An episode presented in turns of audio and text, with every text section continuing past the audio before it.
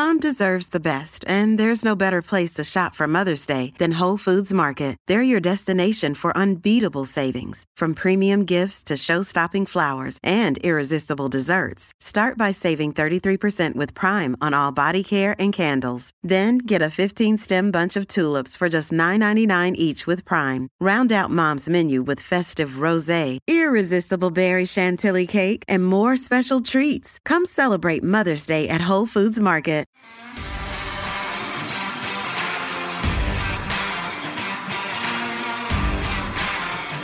You are listening to Claret and Blue, an Aston Villa podcast brought to you by Birmingham Live.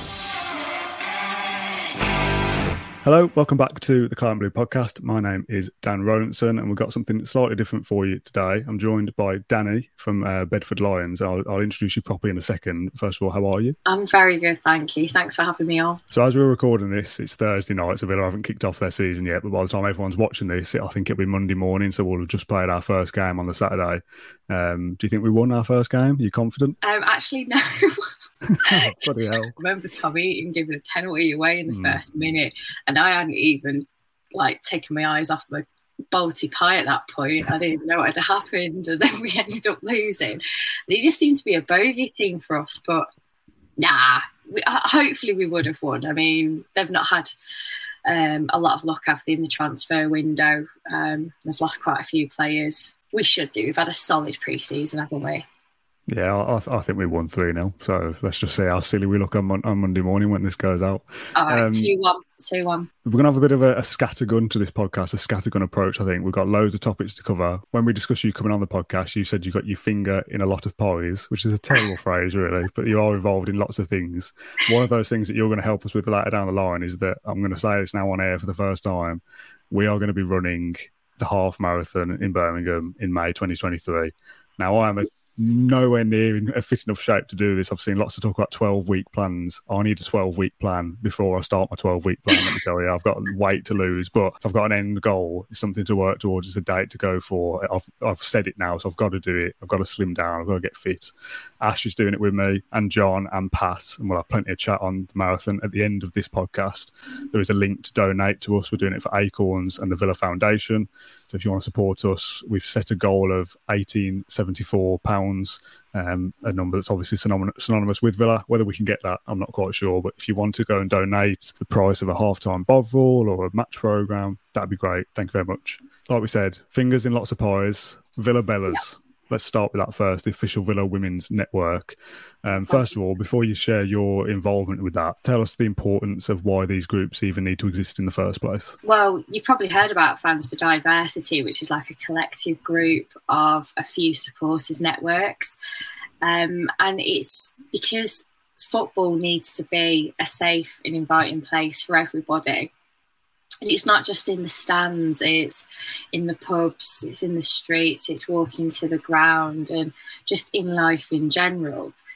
Because um, football is our national sport. Women we make up 50% of the population. And although you know the women's uh, euros was very successful men's football is is still the biggest sport in the country. It's our biggest export to the rest of the world arguably. Um, and it's such a massive cultural impact on British culture in general. And women can't be excluded from that. We make up half the population. Um, and very much we end up inheriting the same football team as our, our dads and our granddads and whatnot. And we're part of the football family as well. Mm. Um, so there's, there's a couple of things that Villa Bellas are quite interested in doing. And it's not just raising our profile and making going to men's games um, more uh, acceptable and, and easy to do. But we do also want to help people um, sort of get interested into even the the women's games. That's really important to us as well so we were officially launched at the last game of the WSL, um, which we played at home at Villa Park uh, mm. against Birmingham City. We don't need to go over the result, to be honest, but um, we, um, but that's when we officially launched and partnered with Her Game Too, and they're a massive mm. movement. Um, they've got a huge social media presence, particularly during the Women's Euros. Um, and again, it's just about visibility and having that safe space um, everywhere in every aspect of football culture. Uh, it's not just in the stands itself. Mm. You mentioned there about you know you inherit your football club from your dad or your granddad, and it should be that we get to a place where daughters want to go to football because their mums used to go. It is a female thing as well. Do you think we'll get to a place? Obviously, I'm kind of jumping ahead here. Further down the line, there is more acceptance and more kind of it isn't just a men's thing hopefully these things take time and it'll be quite slow. And people will say well women do go to the football but when you look at the percentage of the crowd it's still quite small. And you'll always hear i always went with my dad. And it's like mm. that's that's really lovely. I mean because dads are our allies. They're the first people that are wrote like opening the gates for girls and women to go to games and feel protected because they're with male family members. But it's not something really that women do. And there's a small mm. pocket of, of, of women that I see regularly, home and away, um, who've been going for years. But it's a very small number in comparison, mm. obviously, to to fellas. Do you feel like when you do go with friends who are maybe uh, you know, other, other girls as well, you do have this kind of mentality of we've got to stick together here? Definitely. Um, so most of the time when I go to the football, I'm with my, people from my supporters club. I'm in a Lions club as well, and obviously that's um, you feel protected because you, you're in a sort of a, a, big gang, so to speak. When I've been able to get a ticket on general sale for my best mate down here, um, and we go together, do feel a bit more of a target um, for mm. catcalling um, and having to justify ourselves in conversations. Why do we like football? Like we have to justify and validate why we've had the audacity to turn up to the football, and it's quite frustrating. We, you know, it's something that I deal with also even on social media, where it's probably a lot worse because the nature of social media and a lot of people having anonymous mm. accounts. I mean, I, I, was about to say then, like going back a few years, like as if I'm like a you know middle-aged bloke. I'm 27, but even going back a, a, few years, you know, you almost have that feeling of like, you know, what do women know about football? What you know, why why is she ringing into this radio station? What you know, what does she know? Does that kind of mentality still exist, or have we already gone past that? Oh, we're not past it, not by a, a far shot. And it's even the women's Euros will show you that from stupid sexist memes that have been going around mm. with like irons and all sorts and it's just a bit convoluted and a bit lowbrow and it's like come on it's at that point where you know it's just not banter it's just archaic and it's mm. just unfunny it's not like i'm offended like not funny i'm just like it's unfunny it's childish and it's just pathetic. I mean, if my job didn't involve social media, I wouldn't be on it because it doesn't bring any value to my life. So, you know, what what is the point? At Villa Park, though, specifically, I know you go to lots of away games and we'll tie in your, your Bedford Lions finger in your pie later as well. yeah. um, how welcoming does it feel at Villa Park or unwelcoming? What's it like actually in the stadium on match days? I love it and obviously, I would say that because I'm a season ticket holder and I've been going for a long time. And if I cast my memory back to when I first started going to the football, when you don't know people, it can be quite intimidating. Again, it comes back to um, women feeling like they can go. I wouldn't have gone by myself to Villa Park. I, I went with my other half, and he's a you know a great big strapping soldier. So I feel quite. Oh, I've met him once. He's a big guy. um, but I wouldn't have gone by myself. And and then when we did meet um, the other people that we went later on, went on to form the Bedford Lions, um, now going is it's just nice seeing the familiar faces. Um, before or after the game. And then when I go to the stands, I'm in the cheap seats in, in the lower north, and I absolutely love it. And I, I wouldn't swap it for for anything well, I might have to next season when they knock it down. um, but um, the conversation I have with the people around me, um, the last couple of seasons, we get to the end of the season, we're like, are we renewing again? We're renewing. Are we staying here? And we're all having that discussion, like, because no, none of us have sort of like gone off to Trinity or the Holte. We uh, we like where we are. We're sort of in between the goal and the corner flag. Um, under the players' lounge, and so it means that when we score in the north end, it's like they come and celebrate right in front of us, mm. and it's it's yeah, it's just the best. We'll talk about away trips in a second. I kind of feel like we should have mentioned the Bedford thing right at the very start, really, because that is, brings a lot of context to this kind of stuff as well. You live far away and you come to Villa uh, every home game, like you said, with a season ticket, loads of away games as well, which is probably easier for you in where where you're based. I mean, mm. Villa Park is the away day, isn't it? Basically, if you're travelling all that way, you want it to be a nice experience. Like forget all the football side of things for, for, for now, because obviously going to any game, if you if you lose whatever, if I was going back five minutes on the way home, I'd be I'd be annoyed about it. Never mind an hour and forty five. Um, but once you get there, you want to enjoy your experience, don't you? You're not, you don't want to be the subject of catcalling or some bloke saying, you know, sit down, you don't know what you're talking about. I mean, that can happen to, to anybody, but obviously we're talking about women here and, you, you know, you've got a bit of a target on your back. Yeah. And, you know, at Villa Park, I do feel um, protected. Um, generally, it's, it's just, we're, we're very lucky. We've got a, a, a beautiful ground. We're all very proud of it. And I think we all feel very connected to it. You, you mm. can't help but feel anything but pride when you're walking up to it and you're seeing the Holte and all that beautiful brickwork. And it's just like Villa Park's ours, and, and I do feel quite at home. Well, I do. I feel at home at home, even though it's quite quite far to travel.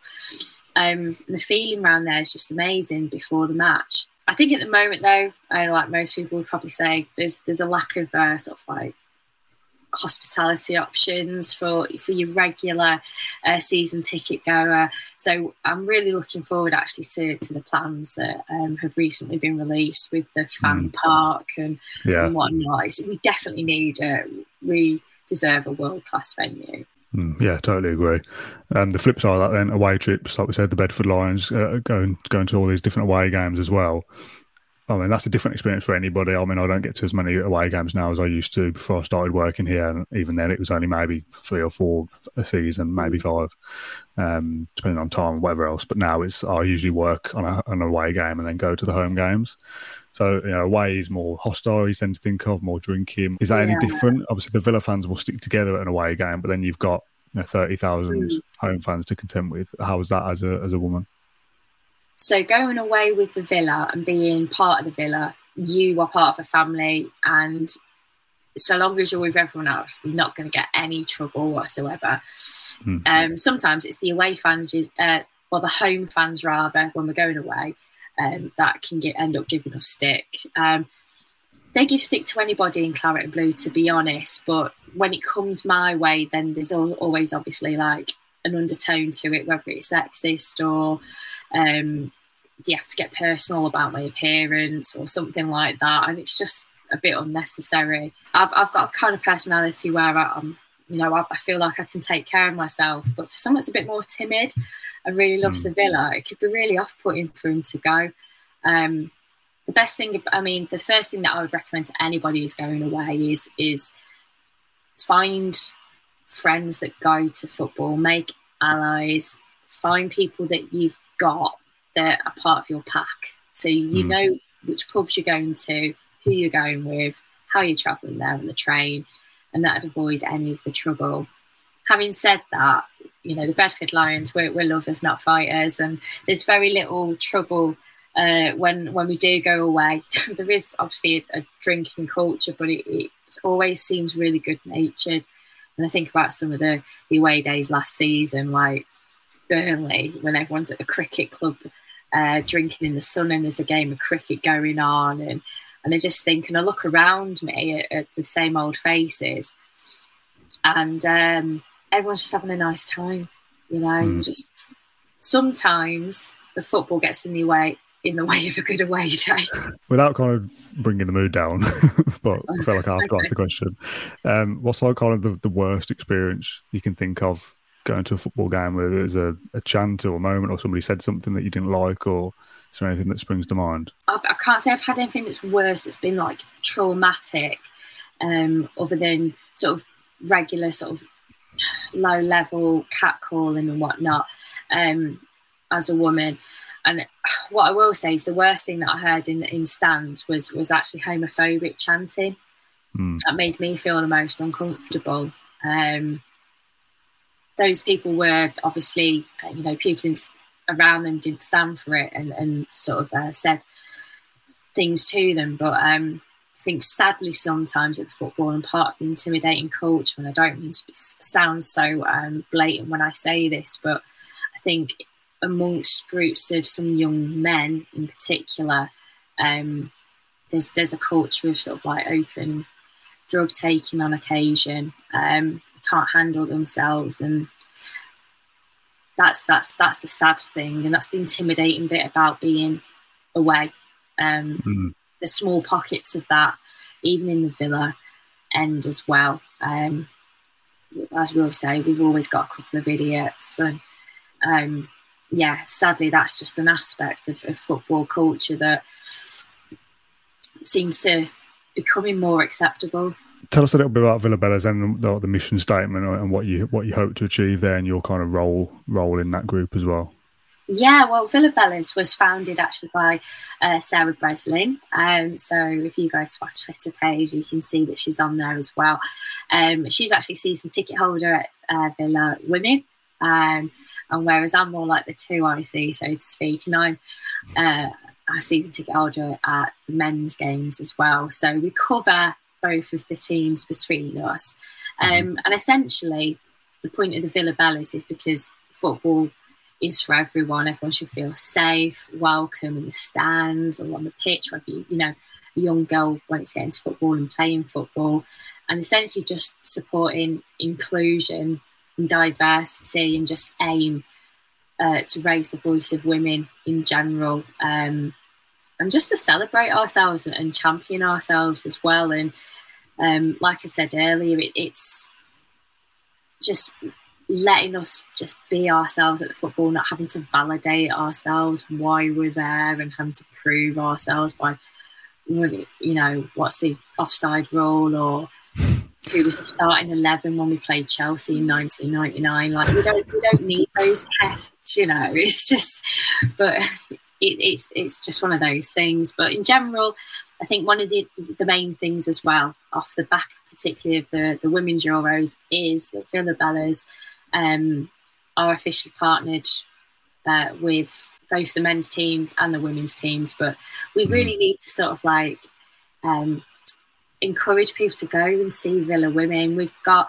Villa Women have got one of the lowest turnouts in the WSL. Um, wow. And it might be because they're, you know, they play the home games in Walsall, perhaps, or there could be other reasons. But maybe one of them is because people just don't know about the games or are worried that they're not going to enjoy it. It might be they're worried that the quality, I'll put that in inverted commas, is going to be poor. But then, of course, we've watched the women's Euros and we've seen, you know, the England team, for instance, absolutely smash it. So yeah with our first home game, I think it's against uh, Man City women. I mean, they're absolutely sensational as well. Um, so it'd be really great just for people to start getting into that habit of uh, if the you know Villa men are not at home, um, mm. you can't get away, and you want some live football, then support Villa but in a different way, um, and, and, support the Villa women. Go along, and the tickets are so cheap as well. Yeah. So so cheap. Um, we're talking about like a, a, cost of living crisis, and it's so expensive to get to Premier League games. We know it is, but WSL games are cheap as chips. So it's um, and, and that's definitely something that's really nice from a family perspective.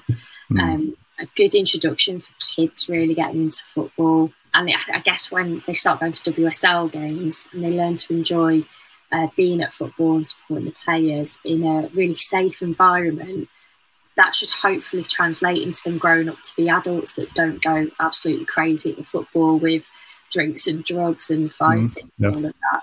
You know, we could start them off young. It's a totally different atmosphere at the women's games, and it's obviously playing played in smaller grounds. You kind of get close to them and feel like you got better access with them than you do the men's team, and that's exciting for, for kids as well. Yeah. Um, just on the back of the the women's Euro success, how much of an impact do you think that will have on first of all like women and, and young girls getting involved in football, either playing it or, or watching, and also from you know, men, I guess their attitudes towards women's football.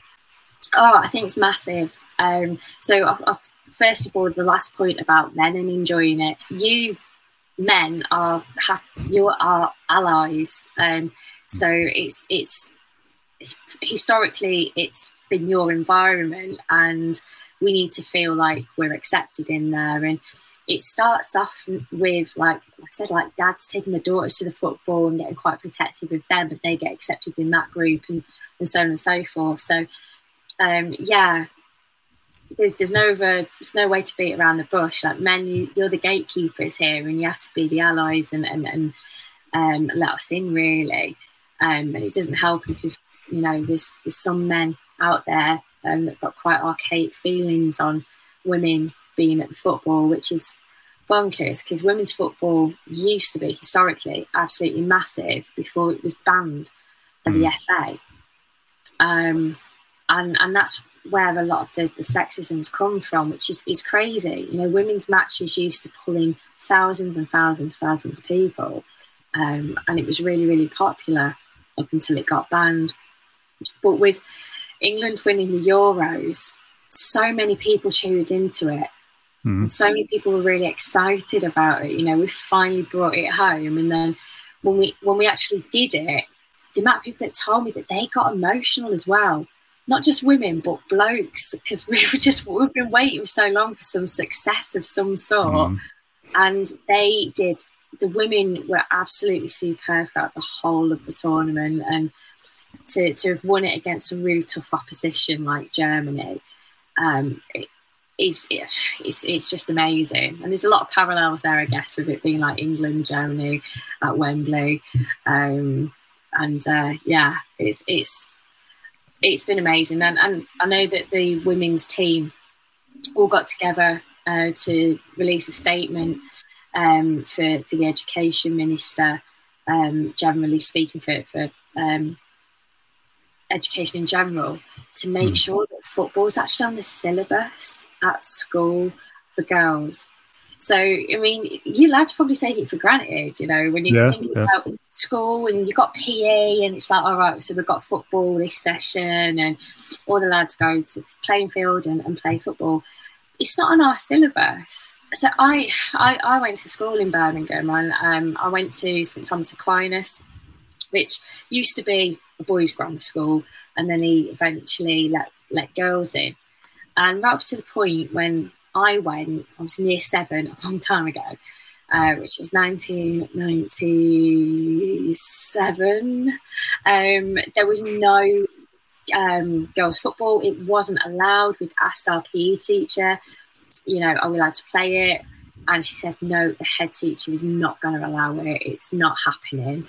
Um, by the time we got to year eight, and there was enough of us that were, you know, fairly talented at, at football um, in our year group where um, our PE teacher really fought for us and finally won. And we got ourselves off the very first girls' football team at St Thomas Aquinas, and we played locally. Hmm. And we were quite good, and we won a few, you know, local tournaments and whatnot. I, I also remember um, Birmingham City ladies coming down um, scouting, um, and being a lot of us being invited for trials. Um, and sadly, I wasn't allowed to go to the trial. Um, that was that was a family thing. Um, oh, wow. And it it made you know it's it's always made me think, what if, what mm. if you know I, I, my primary school I went to St Ambrose Barlow. I was in the same class as as Karen Carney. You look at what she's been doing, and it just always makes you think, you know, what could have happened. Hmm, what a shame. I, I remember when I was at school, the girls did netball when we did football. Is that was that the same? Pretty hmm. much, yeah. Um, and you know, netball is a good sport. It is, um, but football is something that's so easily accept- accessible because all you need is a ball. Netball, you're going to have to find a net as well. It's not something yeah. you just you don't just say to the girls, "Oh, let's go play some netball down the park." the park's not got any nets, you know. Whereas if it's football, we just put get a couple of jumpers for goalposts and you can have a kick about. It seems crazy to me. I know Matt's daughter play, plays a lot of football, so obviously, you know, times are changing a little bit even since I was in school, which was 10 years ago or so, I think. Um, let's talk in, I want to go on kind of two branches with this question in terms of what people can do more in terms of, um, you know, helping the cause, so to speak. Um, start first of all from the football side of things, the football clubs and the Premier League and the FA and people like that. See a lot of stuff about the free period products and the her game too and stuff like that Do you think, we'll keep it to Villa, do you think Villa do enough or can they do more to, to help things? To be honest, I, I find that Villa are actually pretty inclusive. Um, for instance, free sanitary products have been available for a couple of seasons actually. I know, mm. like every now and then on social media, you see someone's been to a club and they'll have they'll see the um, sanitary products, and everyone will go, "Wow, that's amazing!" I just want to let anyone know if they're interested. But Villa have been doing it for a couple of seasons actually, mm. um, and that's helpful when it comes to like you know period poverty and whatnot.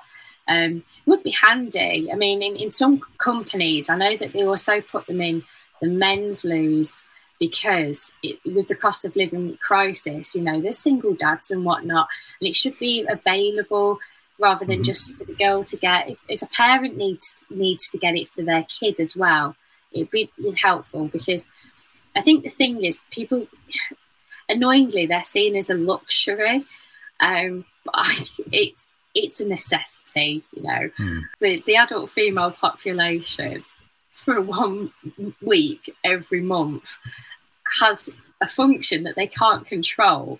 It's like, can you imagine if you like went to toilets and they were like, "Well, you're going to have to pay for your loo roll"? You'd be like, "Hang on, but we expect loo roll." It's like, well, mm. why do we not expect sanitary products as well? Because that's that's an involuntary um, function that that does require obviously um, some maintenance so that we can go along uh, uh, uh, um, go along with our lives uh, without you know the disruption that and trauma that that, that could bring so um, it's, it's good that they put those those products out um, but I think it, it's deeper than that. A couple of weeks ago, myself and Sarah Breslin got invited down to the Premier League um, head offices down in London um, to be part of a listening group about uh, women's inclusion, and it was talking about all aspects of the game. It was it was about not just your, our, our experiences as a fan, but there's people that were invited there um, that are staffing clubs, um, whether they are female footballers, and just the community in general. Um, and so it was at all levels. It wasn't just about the matchday experience. It was about leveling up jobs at mm. the football.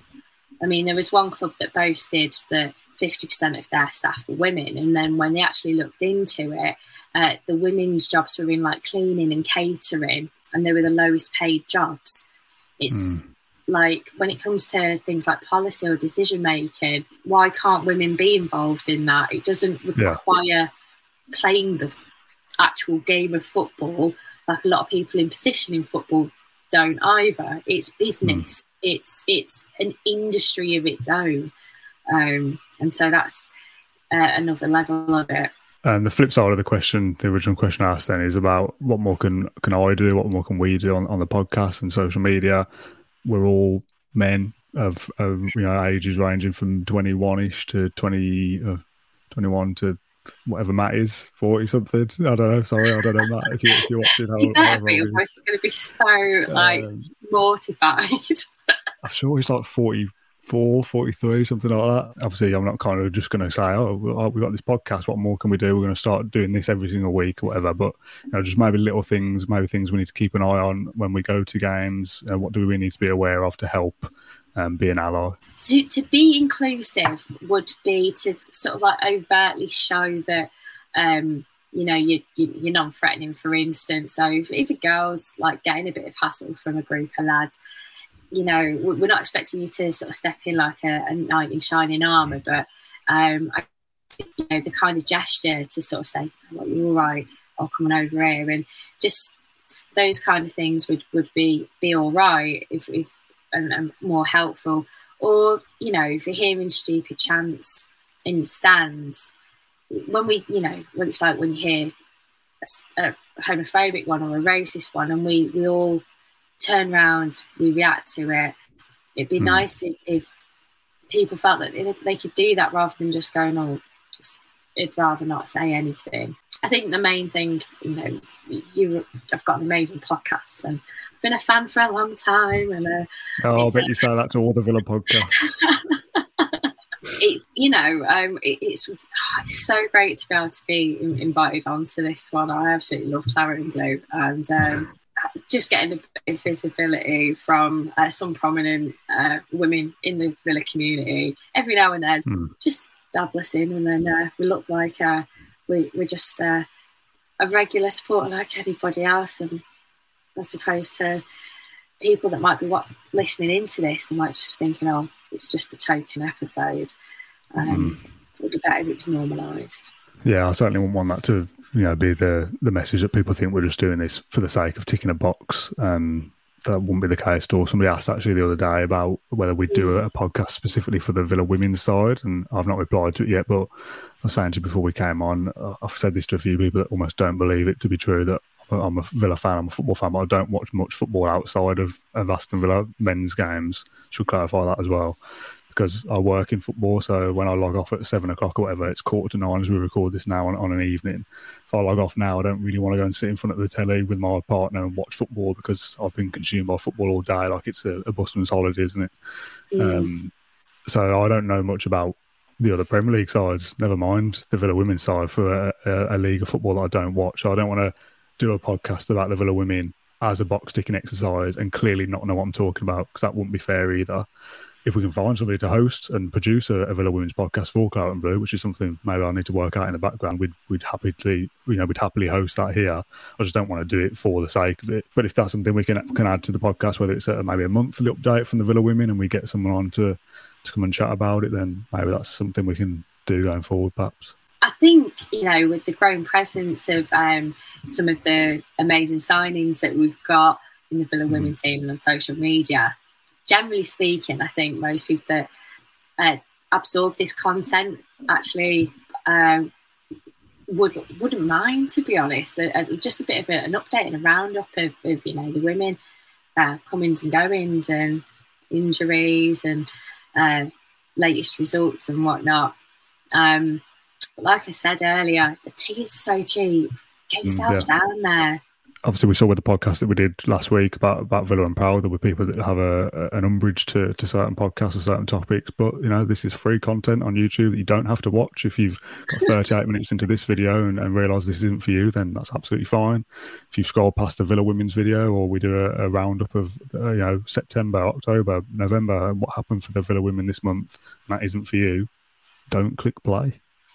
I'd love it if someone got far through and then oh, all of a sudden. I'm like, no, I don't like this. And I, I, yeah, I've I've never understood like angry reviews or negative reviews on, on anything like things you can buy on Amazon or whatever. Like I don't I don't understand it. I can't imagine like going to my computer, signing into a website, filling in all their details, then going back to the product page, writing an angry review and sending it, and then reading it back and going, oh yeah, that was all right. So when that's a kind of hate comment about gay people or women or racism, it's like that's another level of of um, scum. I can't think of a better word. Let's, um, you know, like we've been told to stick to football. We've done that for, for 40 minutes or so. Let's let's move away from football though and talk about running and, and half oh, marathons. Yeah. Um, oh, I'm so amazed. I'm so happy that you're going to run this half marathon. Um, oh, oh, you know about it now. So, I mean, that's one person putting pressure on already. Um, well, that's it. I mean, you opened up and you, it, it's now like Twitter official and on Spotify and YouTube. So everyone knows you're running it now and you can't back out. Let's let's talk about the Villa Running Club first of all, though. It's uh, an initiative you, you started in the first lockdown, I think it was. Yeah. Uh, when it when it was popular to run 5k, uh, Joe Wicks, you know, kind of promoting healthy healthy living and all that kind of stuff. And there was a lot of people doing running in the first lockdown for mental health reasons, for physical yeah. health reasons, um, and you kind of spotted an opportunity there. So, you know, tell us a little bit about Villa, Villa Running Club and, and how that started. Villa Running Club is just a casual running club where the thing that we've got in common is that we support Villa and we go running. We might not necessarily be good at running. There are some people that are like absolute whippets that are in mm. Villa Running Club, and then you've got potatoes like me that sort of just plod along. Um, and you know, I, I, I run less frequently now that I'm back at work full time.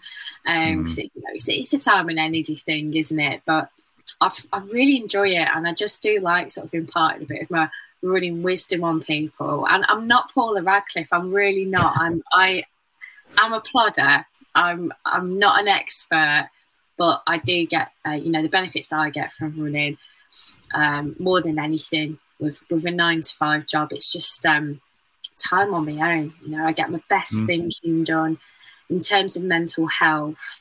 Sometimes psyching yourself to go for that run in the first instance is difficult, but I promise that like once you're out there and you're doing the run, and then when it's particularly when you finish it and all your endorphins are going crazy, you feel really good about yourself.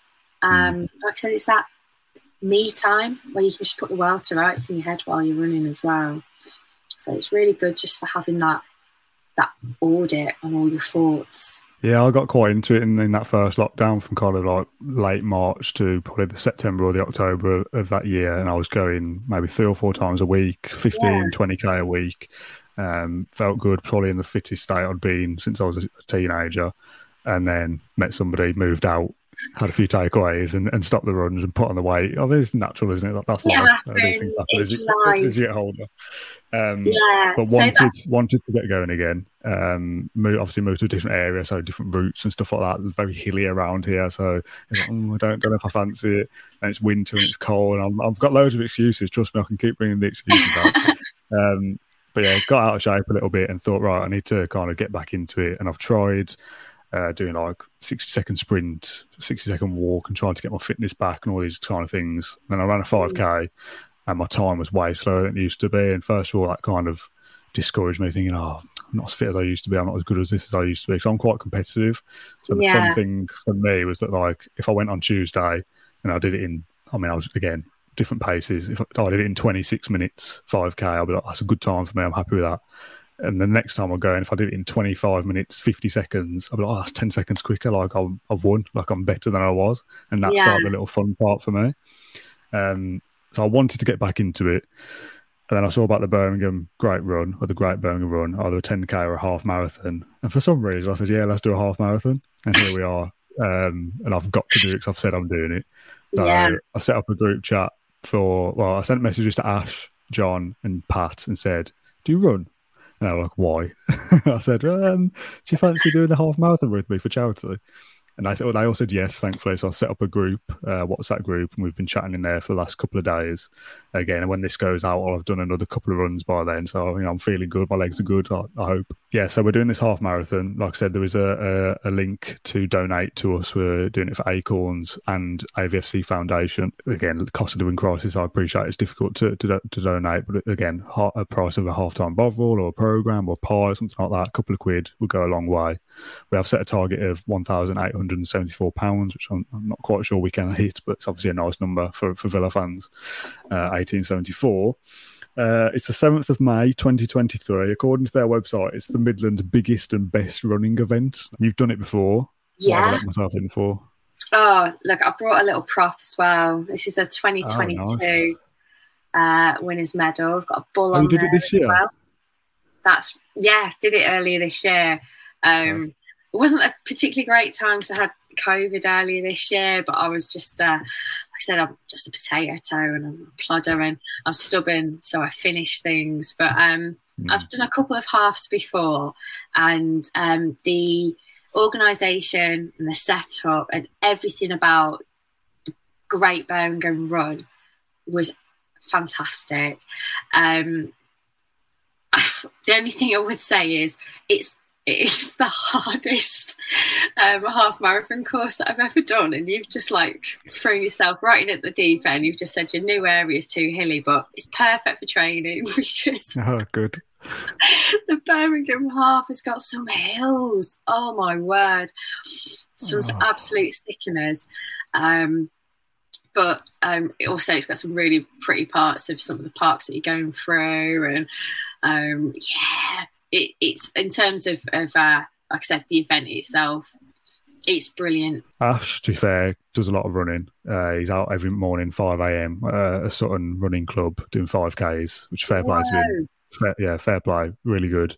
Uh, I think his times are pretty decent. I think he said his personal best was something like 23 minutes, which I, again, I've, I've never done it that quick, so that's decent. John said that he's done 10Ks, but not for a while. So he's got some experience. Mm. And Pat said, I don't think I've ever finished a 5K. As much as he's a, a big, fit, athletic lad in terms of running, he's he's not got the, the same experience as uh, the others. I said like I, I, was into it in, in the 2020, but that was two years ago now. So yeah. I've certainly lost my fitness now. Um, I've I've read different things. I'm not coming in totally cold, but I'm going to ask you for some of your tips in a second. It's just certainly kind of building up slow. It's not about speed; it's about distance and mm. and endurance. So for someone like me who's never run a half marathon before, never thought I'd even run a 10k before, what are your kind of top tips or best advice for how I approach the next nine months?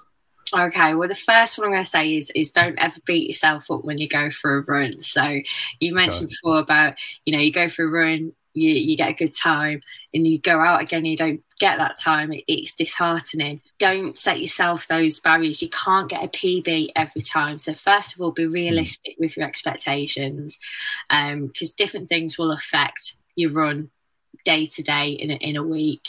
Um, it could be, you know, your work schedule, your sleep pattern, the food that you've had that day. Just don't beat yourself up if you're not as beating your best time because that's that's impossible. You you hmm. can't. Mm. You're going to have some really good days and you're going to have your regular days and you'll find yourself in a little bracket of where you know what actually is your average kind of running time, and that's your comfortable running time, and that's actually what you want to concentrate on. Make your distance bigger eventually. Mm.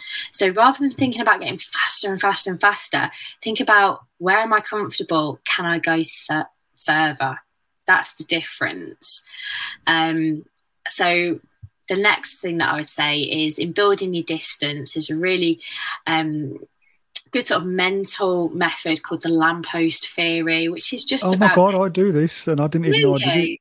Yeah, so when I first got into running uh, yeah. before 2020, I did I did a little bit, and I think the first I ever did in one go without stopping was like two and a half k or whatever. I was very unfit, and I, the thought of even a five k, I was like, oh, I'll never be able to do that. 25 minutes, half an hour without stopping, I, will need to have a walk or whatever. Like I'll never be able yeah. to do it. Um, but when I used to first get into it, I would I would uh, like run, like I said about being competitive. I would finish like a bin or whatever and then the next yeah. time I go, I'll be like, I stopped at that bin yesterday. So if I yeah. just get to the traffic lights, That's I've got it. a bit further, and then I'll just get to the school next time or, or, whatever it'll be. So yeah, I'll obviously do that already. So that's a good tip. Oh, that's so really good. Work. That's it, definitely. Um, and there's a lot of training programs out there that are free and accessible. Mm. So um, I ran for the Villa Foundation last year. Um, Bodymoor got together a nutrition plan for us um, wow. and a 12 week running plan. So that was really great that the club did that for us. So if you're running mm-hmm. for the foundation, hopefully they'll do the same again this year. but to to receive that plan from Bodymoor was kind of felt really special, really personal. Yeah, that's cool really motivated me to do that. So it, it's helpful to have um, something like that as a guide because if you're not sure what you should be doing, you, what you don't want to do is injure yourself in, in the run up to it. Um, yeah. So you you want to you know build up on your fitness. So definitely definitely research plan, but also in the Great Birmingham Run on the Great Run website, they've also got plans as well. I'd also say make sure you got yourself a really good running playlist but you need mm. to think your running playlist through. If you've got um, tunes that where the tempo is all over the place, your body will naturally try and match that pace. Um, mm. That will obviously throw out, you know, your, your natural stride. Um, so w- whether you use Spotify or Apple Music or whatever you use, there's actually loads of really good generic running playlists on there. Um, so I'd recommend um, taking a look at some of those um, because they're quite good as like that background sort of motivation and, and for, for, rhythm and stride and technique. Mm. You can get yourself fitted um, for running shoes. Um, mm. So previously, I've been to running shops where they'll watch your your gait you know how your foot falls and you mentioned that when you run slower you're worried about injuries and you know your ankles and your knees and the impact of that but by having the right trainers that won't be a problem it shouldn't mm. be a mm. problem um, and the right trainers is so so important getting your running shoes is this is another tip then is it's not about what looks good Yeah. it's what suits your feet so for instance i wish that i could wear nike because they look pretty cool but i've got wide feet like they're huge Oh. massive things they're horrible I've got Nike and I've got wide feet as well. No, Oh, right, okay. shoes.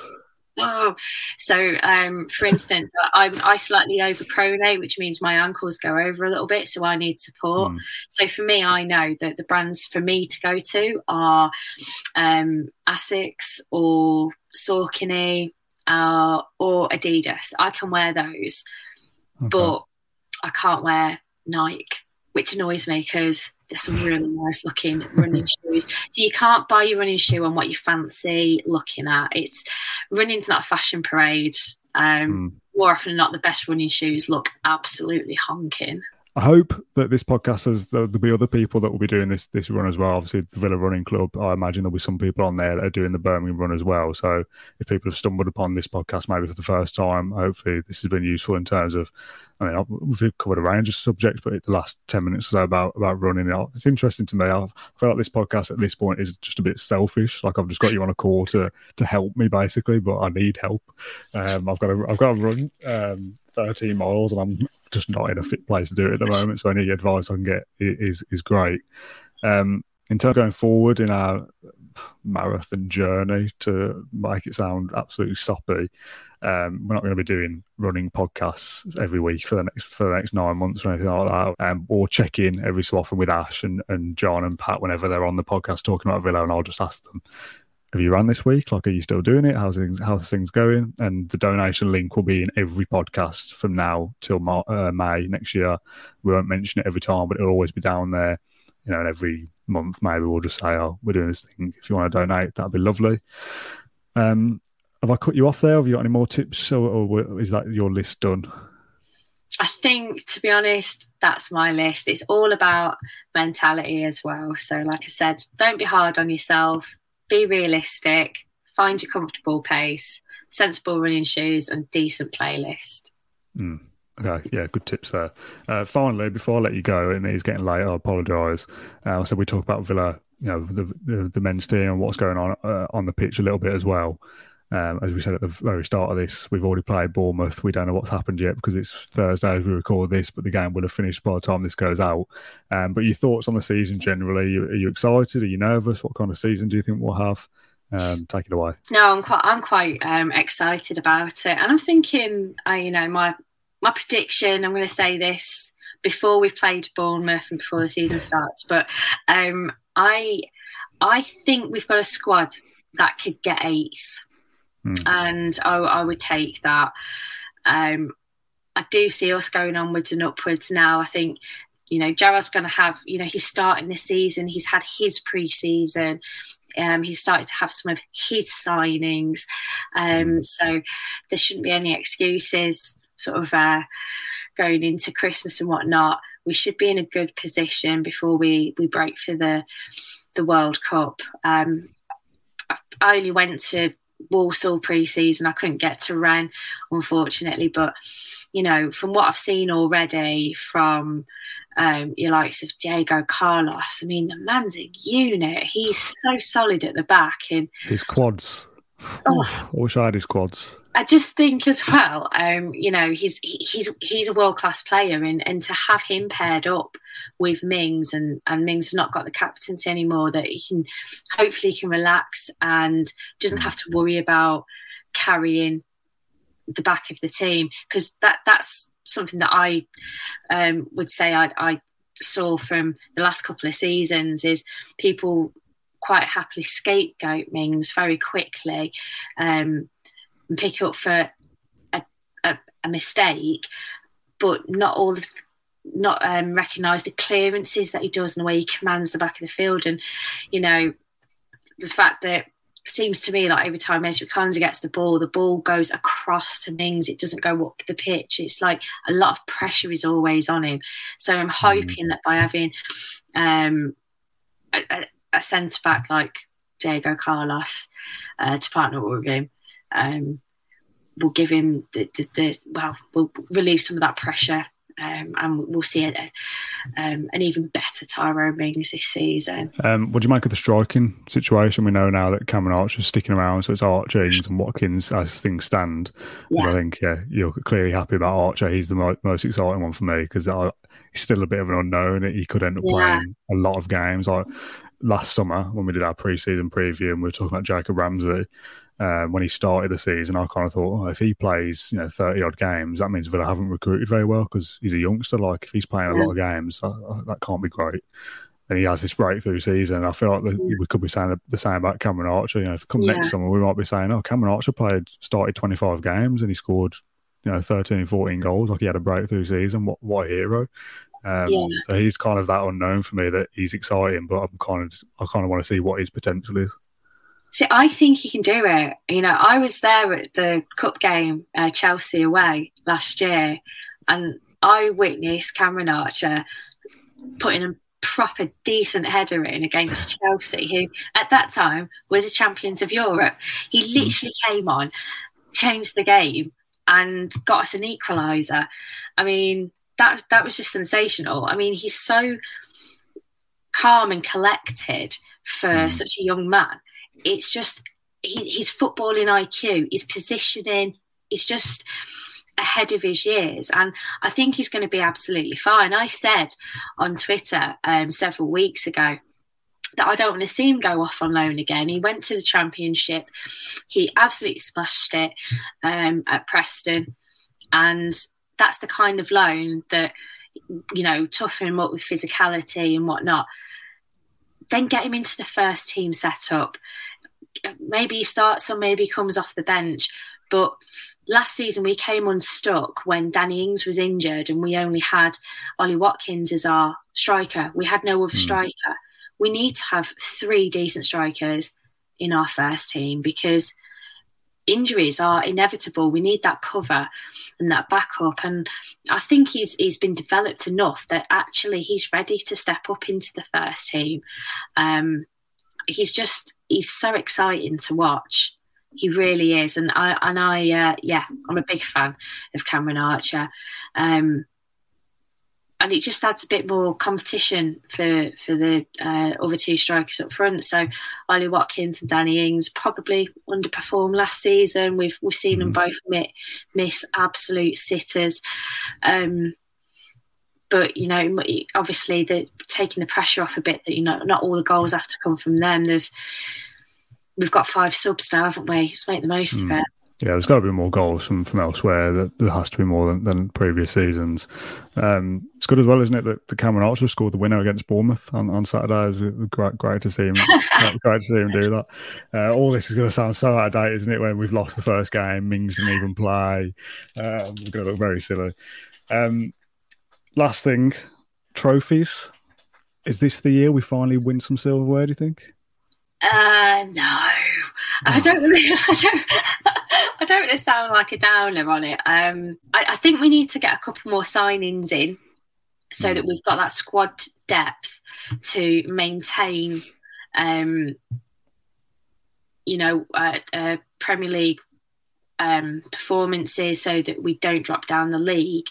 Um, while we're trying to do cup games midweek and whatnot, whether it's the the League Cup or, or the FA Cup after Christmas. So um, we always do well in the early stages, and then as soon as we come up against um, top opposition, then that'll be the end of our campaign. So um, I think for us, we need squad depth. So I know that Gerrard at this time it might have changed by the time this comes out, but you know we're still looking for a number eight, um, which is sensible when you're thinking about the mm. squad depth in, in our midfield. And for me, that's the most frustrating thing of last season is is uh you know we played the ball across the back a lot of the time because we just couldn't seem to get it through the midfield. So um, with a ball carrier like Kamara now and um, it seems like in the mid-season, uh, in the pre-season, that Gerrard seems to he's, he's, looking at ways that we can get like Buendía and Coutinho in the same side. I, I, think that's that's just exciting. That's just exciting. So